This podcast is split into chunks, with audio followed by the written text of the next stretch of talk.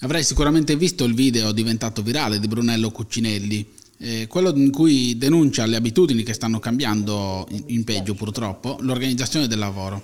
Perché guardate che nel lavoro abbiamo una marea di stravolti. È diventato chic essere stravolti dal lavoro. Come stai? In un mondo dove Sono tutti stravolti. siamo iperconnessi, tutto sembra diventato urgente e si, e si perde il focus delle cose davvero importanti. È tutto urgente.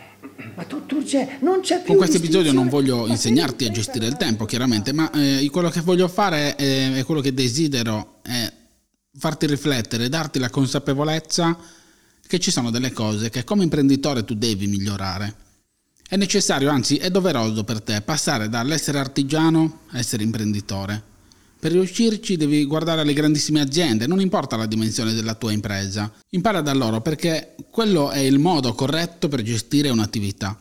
Non sto dicendo che devi osservare le Apple, per esempio, e replicare quello che fanno loro a livello, a livello di comunicazione, anzi io mi riferisco all'organizzazione delle attività all'interno dell'azienda. Abbiamo una marea di perdita di tempo. Nei primi anni ci sta tutto, eh. io sono un vero fan di quegli imprenditori che appena aperta l'attività si fanno il culo tutto il giorno, dormono pochissimo e portano avanti da soli un'azienda. Ma arrivati ad un certo punto non è più pensabile, devi circondarti di collaboratori validi, di cui ti fidi e iniziare a delegare perché non puoi proprio, non puoi in nessun modo fare tutto tu.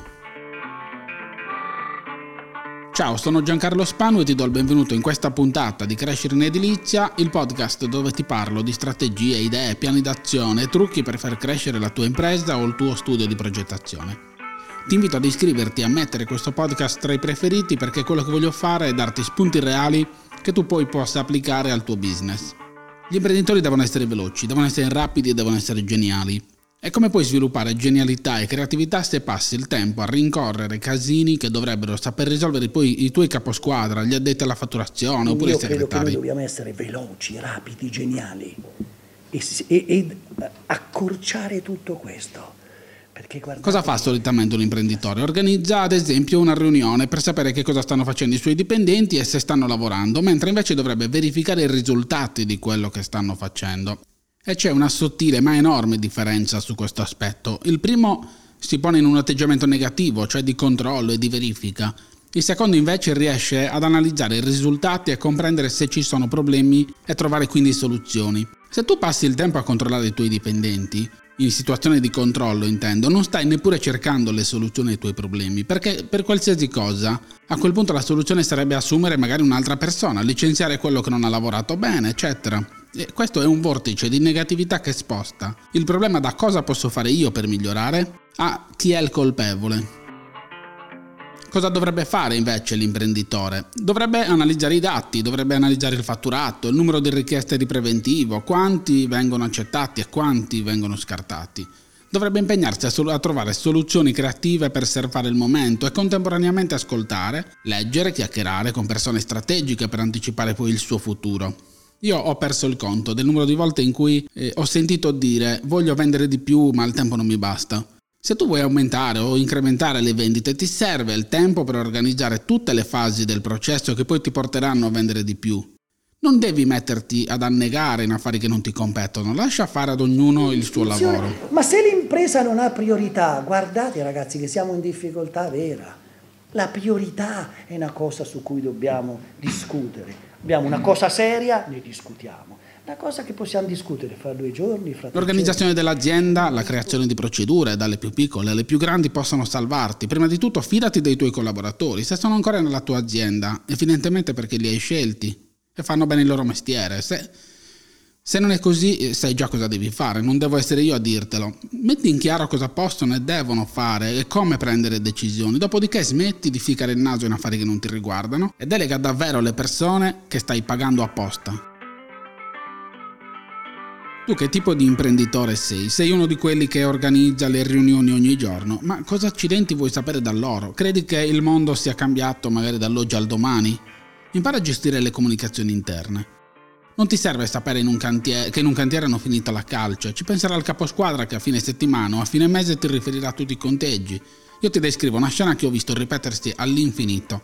Prova per un attimo a immedesimarti in questa situazione se ti è familiare. Riunione a fine serata, quando i ragazzi tornano dai cantieri, ti elencano tutto il lavoro fatto e ti dicono che mancano i materiali 1, 2, 3.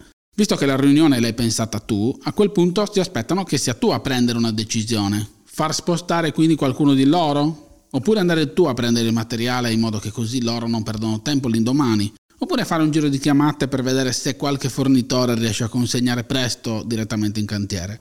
Vedi che comunque la giri, sei tu che devi prendere la decisione che invece avrebbe già potuto prendere e dovuto gestire il capocantiere. Le regole generali di cosa e come i ragazzi in, in, cantiere devono prendere decisioni le devi stabilire prima e quelle regole dovranno essere valide per tutti i cantieri del mondo. Dopodiché tu dovresti essere in prima linea a cercare strategie, ad allenare la tua rete vendita o cercare partnership preziose per vendere e guadagnare di più. Attenzione, io ti ripeto, non ti sto dicendo che tu te ne devi fregare del tuo cantiere. Quello che voglio dire è Cerca di lasciare a loro in mano le cose più inutili, dove tu mh, mm, puoi tranquillamente mancare. E cerca quindi di fare una valutazione, un controllo sul cantiere sull'andamento del cantiere senza dover valutare quello che è il lavoro dei tuoi ragazzi.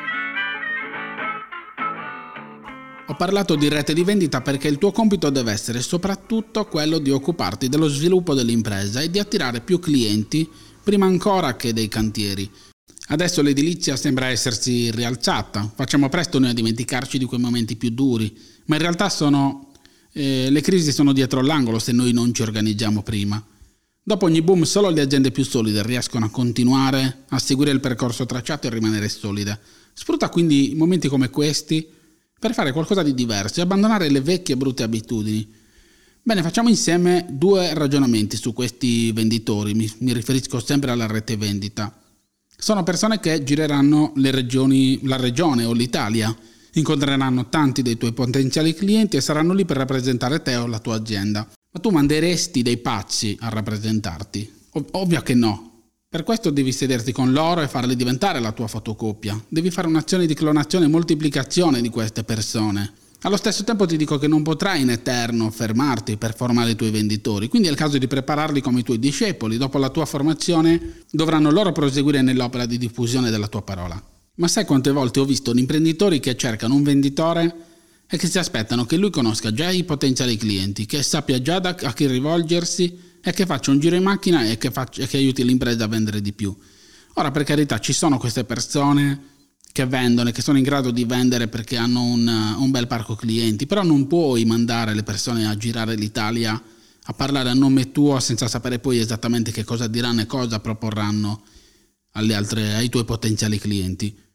Un imprenditore non può assolutamente considerare secondaria da fare i momenti morti l'organizzazione della comunicazione dell'impresa. Tutto nella tua impresa deve comunicare chi siete, cosa fate e soprattutto quali sono i vostri valori. Momenti di crescita rapida come in questo periodo portano le nostre imprese ad avere mancanza di figure che possano sopperire alle richieste. Di momenti di crescita rapida nell'edilizia ne abbiamo visti tanti e sono sempre alternati da momenti dove si vola alto a momenti di calma piatta. Per questo motivo l'imprenditore che vuole costruire un'azienda solida deve prendere coscienza di non poter continuare per sempre a gestire da solo la fatturazione, le buste paga dei dipendenti, la logistica di cantiere, la logistica di magazzino, eccetera e anche quando hai dipendenti che si occupano delle varie aree aziendali non deve occupare il suo tempo stando dietro di loro o costruendosi trappole che lo obbligheranno ad intervenire all'infinito e all'infinito e all'infinito ancora su tutte le loro decisioni.